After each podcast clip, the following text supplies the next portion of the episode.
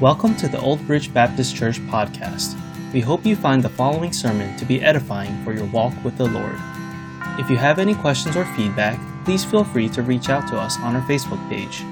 You can also visit our website at obb.church for more info. Now, here's the sermon. If you turn your Bibles with me to 1 Peter, continue our series in 1 Peter chapter 4.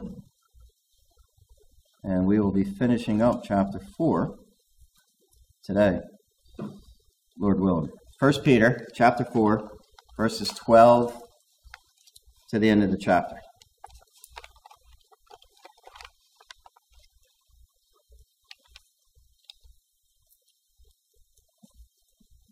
Adversity. I say this for adversity, one person wrote. People seem to be able to stand it, and that's more than I can say for prosperity. Contrary to what might be expected, another said, I look back on experiences that at the time seemed especially desolating and painful with particular satisfaction. Indeed, I can say with complete truthfulness that everything I have learned in my 75 years in this world, everything that I have that has truly enhanced and enlightened my experience has been through affliction and not through happiness. Well, the people in Peter's time knew about affliction and hardship and persecution, as we have seen in this text, and we'll see again today. They were scattered from their homes and had to go throughout Asia and Asia Minor. They were persecuted under the, the tyrant, the Caesar that day, Nero, who probably at the time, and we know he did this in 64 AD, but probably when Peter was writing this was the time that happened and the city was burnt down 70% of it burnt down because he wanted to rebuild the city. And he blamed it on the christians. And so there was a great persecution. So the title of my message today is thriving through persecution slash tribulation slash adversity. Number one expect it. Expect persecution. If we're going to thrive, we need to know, understand that hardship and persecution and trials are normal. Number two, embrace it. Why? Well, just because what I just read. God allows these things to happen into our lives to make us rely on Him and strengthen us in Christ. Number three, glorified God through it. And we can glorify God through these things by staying close to Him and having our peace and joy in the midst of it. And number four, pity your oppressors. If there is oppression given by people, and, and whether that is something that we consider small amount, verbally, gossip, which isn't necessarily a small thing, or there's physical persecution, there should be pity on those that do it because they're going to have to stand before God someday. And we are to love and pray for our oppressors and enemies. So that's how we can thrive through persecution. Let's have a word of prayer. Father in heaven, we pray that as the word of God is spoken today, that Jesus Christ would be lifted up. Father, it's only because of him we stand here today. He is the creator. He is the sovereign. He is the one that holds the universe together. He is the one that walked on this earth and died for our sins and rose again and showed that he has power over death. He is the one that offers salvation freely to those that will trust him as Lord and Savior. And we thank you for him. We thank you for our salvation. We thank you for the Spirit of God that is given to us as believers. We thank you for the Word of God that was inspired and preserved and given to us as well. And Father, speak to us, challenge us, and encourage us today. And we pray in Jesus' name. Amen. Expect it. Expect persecution to happen. He says, Peter makes that really plain in verse 12. Beloved, those that are loved by God, the term agape, a strong love, do not think it strange concerning the fiery trial. Note that. The word fiery trial means just that. It's a trial, it's a blaze, it's a burning trial. Maybe Peter said it that way because of what happened in Rome. This fiery, strong trial, which is to try you as though some strange thing happened to you. The word happened is a, is a present participle, so you could render it as happening. This is happening to you right now, this fiery trial, this strong trial that you're going through. So don't think it's strange. And so when we go through trials and hardships and persecutions, um, understand that it's a norm. 1 Corinthians 10 13 says this No temptation has overtaken you except for what is common to man. The trial you're going through right now is not unique to you. There are other people throughout the world going through the same exact thing. That brings me comfort because sometimes you think, nobody understands what I'm going through. Well, no, there's a lot of other people going through it. But also, Jesus understands, doesn't he? And we can come boldly before the throne of, of God. The Bible says in John chapter 15, verse 20, if they persecuted me, they will also persecute you. So we shouldn't be surprised. Trials come and persecution comes. And for Christians, you know, like a trial, if you had two circles, you know, you'd have a trial and then persecutions kind of like interlap inside that circle. Because you can look at like you can look at trials and say sometimes trials are because we live in a sin cursed world, right? Um, and so, sometimes that happens. Uh, but still, God is sovereign. But also, and then persecutions usually focuses on people doing something to us, right? But as Christians, you know, the devil's out there throwing darts at us. So sometimes our, our trials are actually persecutions from the evil one, like Paul was his thorn in the flesh.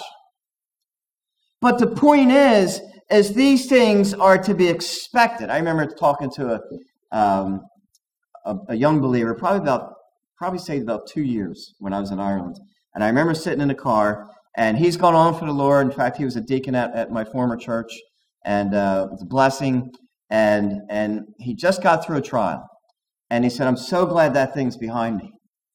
And I said, I hate to be the bearer of bad news, but I said, another one's coming. I said, the Christian life is a series of, of trials and, and, and, and rest, and trials and rest, and trials and rest. And I said, so embrace the trial because it's the norm. And that brings me into my second point. Embrace it because it is the norm. The Bible says that in verse 13, it says, But rejoice. Okay, notice that. Rejoice. We're talking about trials. A very strong trial, a fiery trial.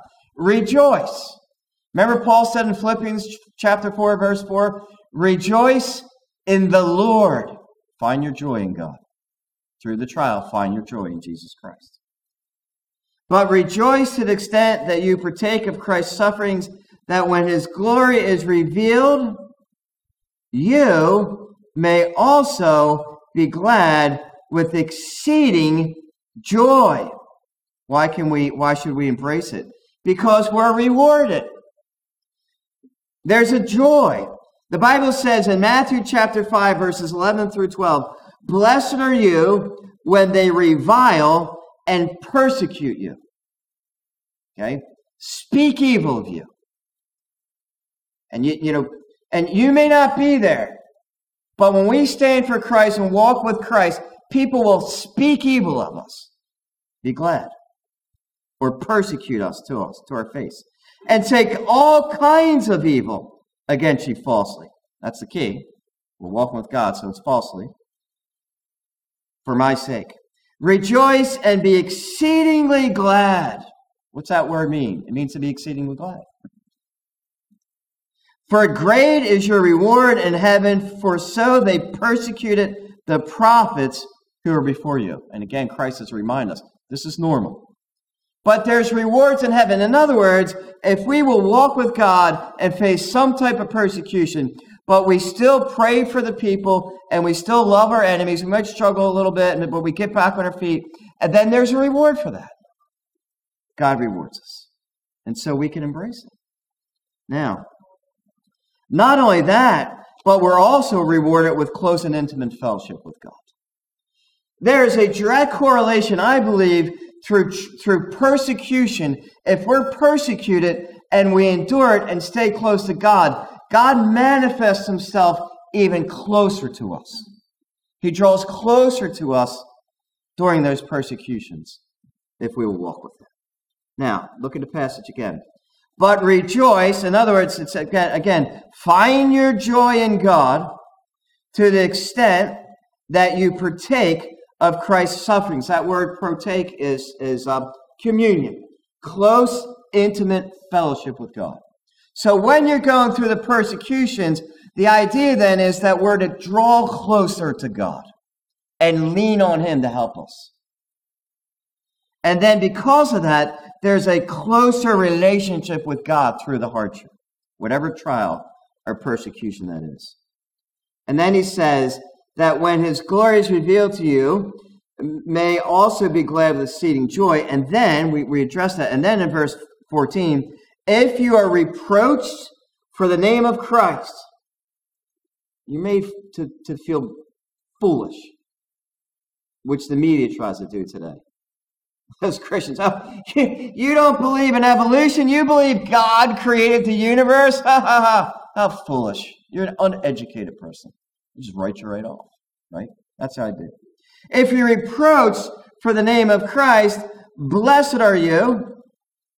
Again, that word, happy, joy, right? For the Spirit of glory and of God rest upon you. You remember in the Old Testament you had the tabernacle? The Jews were going through the wilderness, and at the tabernacle was a tent. You could you could break it down and, and travel with it. And the Holy of Holies was in the tabernacle, and the Holies of Holies was the mercy. There was the mercy seat, and that was the throne of God. And and and over the tabernacle there was at night, or excuse me, during the day there was a cloud, and that cloud represented God's presence. I think that's what Peter's alluding to. In other words, when we're persecuted and we draw closer to God, then God's presence is even more powerful than before. It hovers upon us. Very similar to what he says, I think, in second, second uh, Corinthians chapter 1, verse, I believe it's around verse 5. That the greater the trial, the greater the suffering, the greater the mercy God pours on us. And so, in that way, we can embrace it because the hardship and difficulty, if we will draw to Christ, will make him more real than he's ever been. That's why Paul talked about glory and tribulations as well. That's why Paul talked about the fellowship of the sufferings in Philippians chapter 3, somewhere around verses 8 through 12. And so there's the reward. Now, I want you to go to Psalm 63. Brother Mark read that this morning. I want you to understand that the context of this psalm, most scholars believe that the context of this psalm, and it seems to fit, is that when David was fleeing from Absalom. So the picture here is that David's son was trying to, trying to take his throne and murder him. That's when David writes this psalm. Okay? So I want you to see it. I love over top of it, it says, joy and fellowship of God. He's running from his son who's trying to kill him.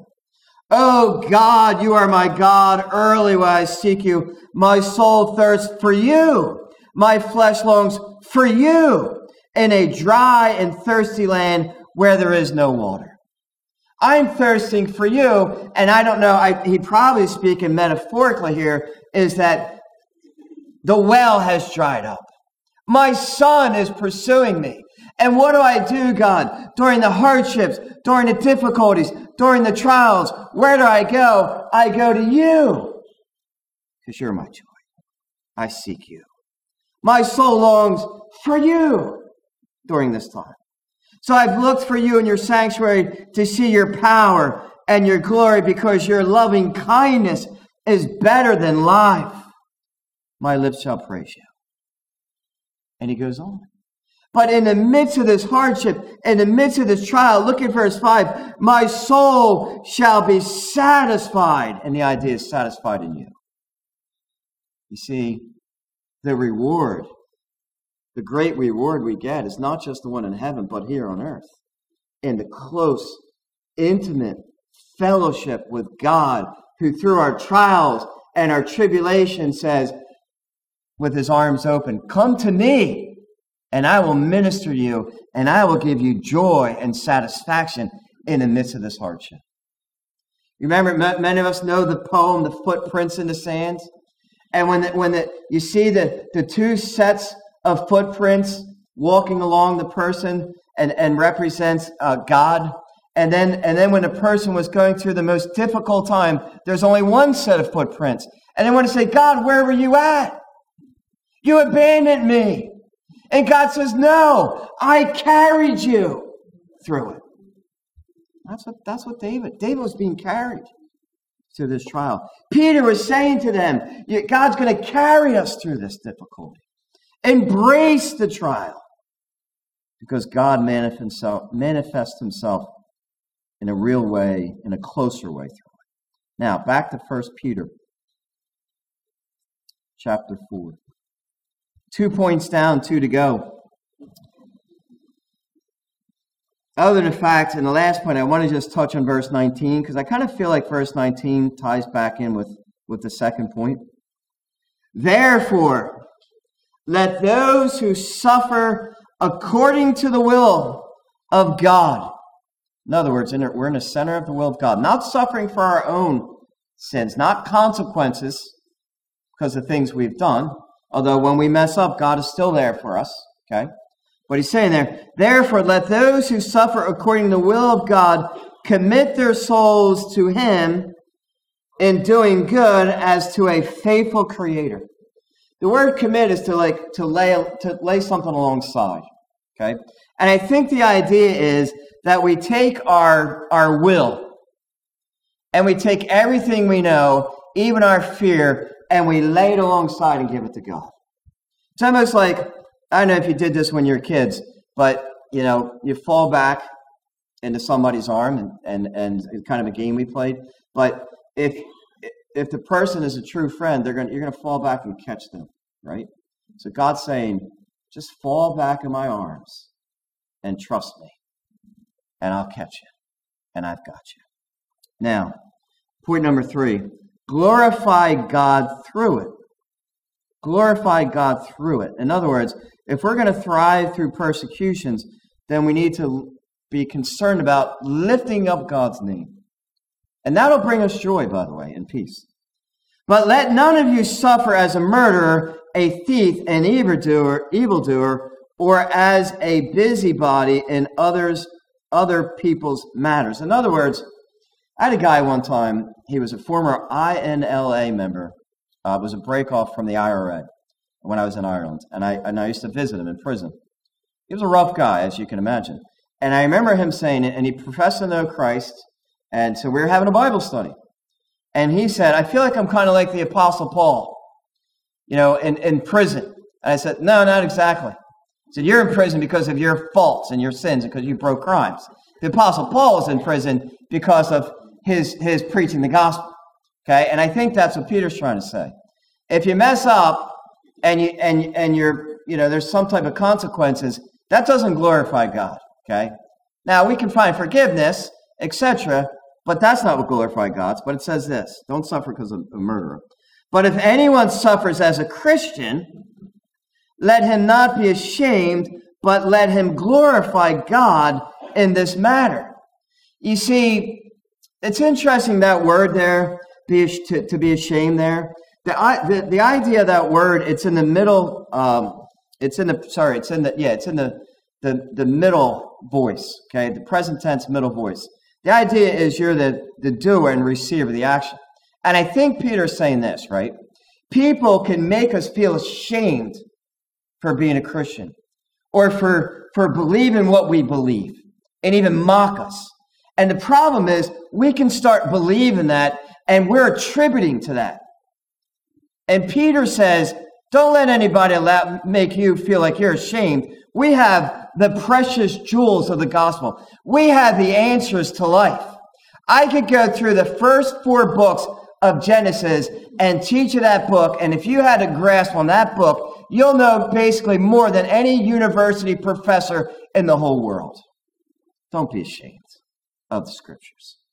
I think uh, that that that uh, Christ, and if we're going to glorify God, we can't be ashamed, right? We need to know that, wait a minute, this is the Bible, this is the truth, this is where I stand. And I think Jesus was an example to us in Luke 23. And I want to turn there for a moment, if you would. Again, I had Brother Mark read this. But Luke 23, verse 26.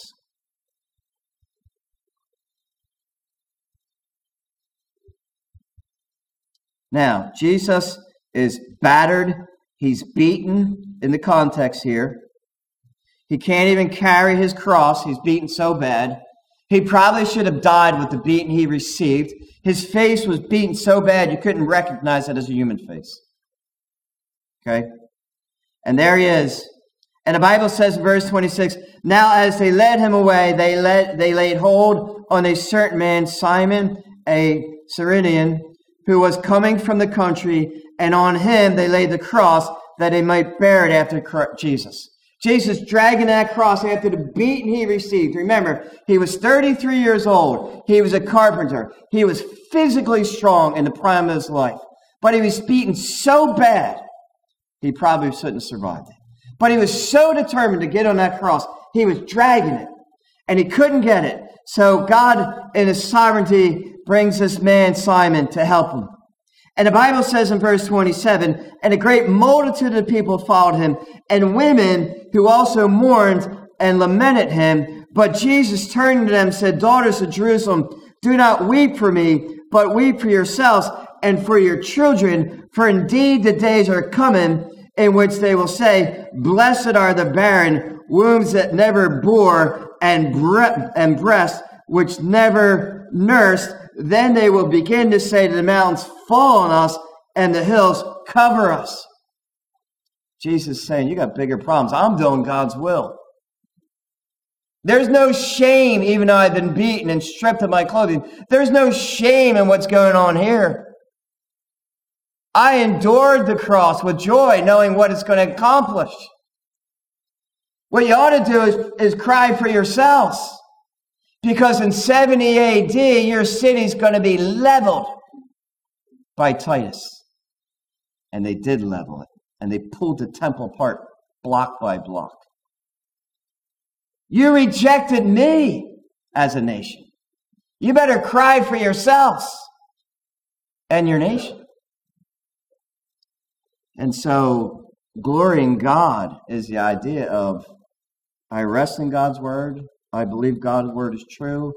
I endure the persecution and I do it for the glory of God. And if anything, I feel sorry for you because you're blinded and you need the gospel.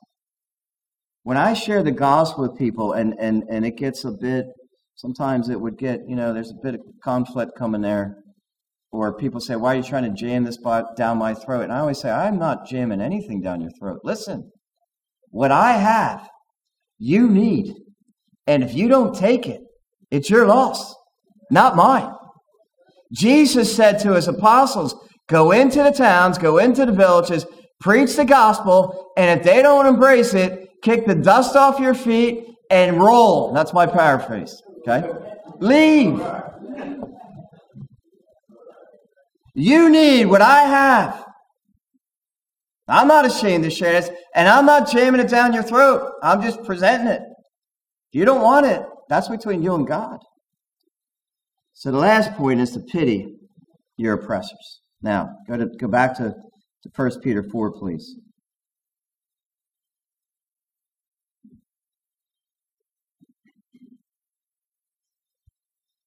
Pity your oppressors. And I, and I think that's what Peter's getting at here. Verse 17. For the time has come for judgment to begin at the house of God. What is Peter saying? Well, we're, we're being persecuted.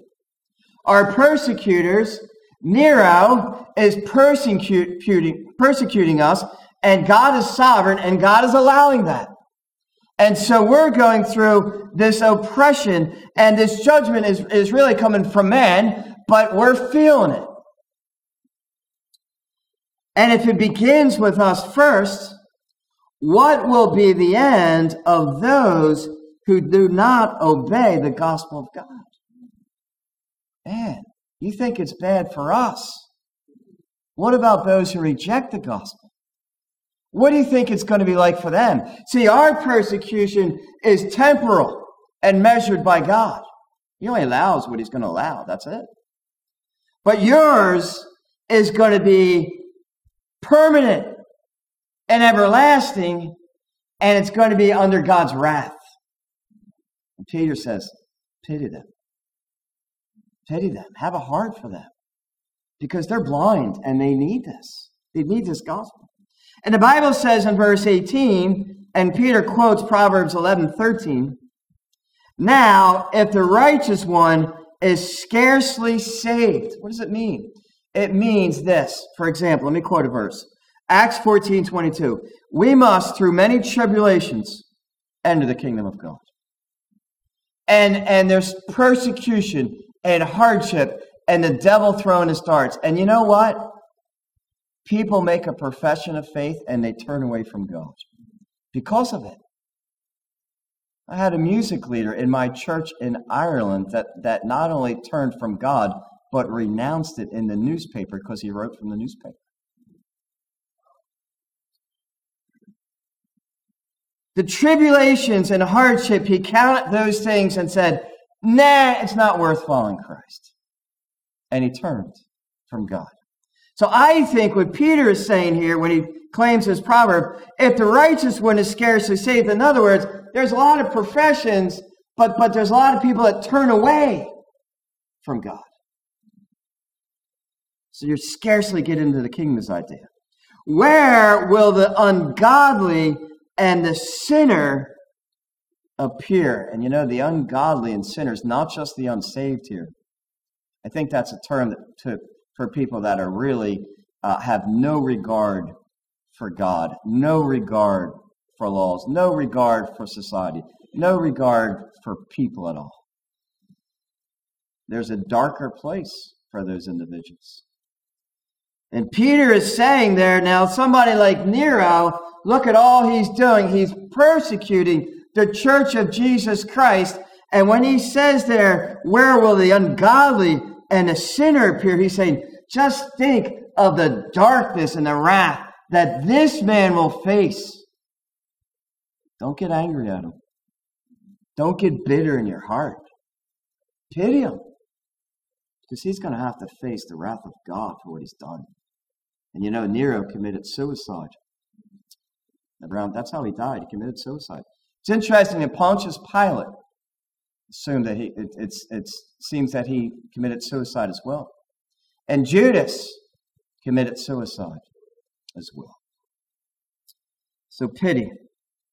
We need to have a heart that looks at these individuals, even the persecutors, and pray for them and do good. Because but by the grace of God, that could be us, couldn't it? That could be us. I'm going to close with a, a, uh, a paragraph from Charles Haddon Spurgeon, the Prince of Preachers, who, who preached in London. Uh, I think it was the Metropolitan uh, Tabernacle, if I remember right. Church of about 5,000 people saw scores of people get saved, went through many hardships, persecutions, and trials. But I love his heart for the unsaved. That's what he said. I remember when I had preached at different times in the country and sometimes here that my whole soul agonized over men. Every nerve of my body has been strained. And I could have wept my very being out of my eyes and carried my whole frame away in a flood of tears if I could but win souls. Let's pray. Father in heaven, we thank you for the Word of God. We thank you for a eternal biblical perspective. And that's what we need. That's what we need, Lord. It's very easy for us to, to wonder. We're prone to wonder from the God that we love. It's as it very easy for our minds to be filled with, with fear and anger and even hatred. But Father, that will do us no good.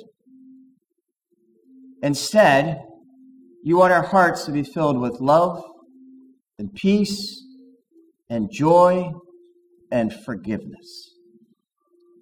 So, Lord, I trust the Spirit of God is speaking to individuals right now, perhaps pointing something out, perhaps reinforcing something. Do your business in our hearts today, Lord. We know that you are a loving, caring, long suffering, and merciful God.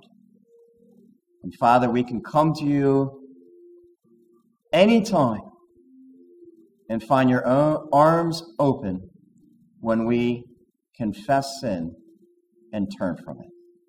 And Father, not only that, but you give us the strength to live the Christian life. We can't live the Christian life. We can simply yield to your Lordship and you live it through us. So we thank you and pray in Jesus' name. Amen. Thank you for listening to this sermon from Old Bridge Baptist Church please consider subscribing to our podcast on the platform that you're currently listening on. We appreciate your support and we hope you have a God blessed day.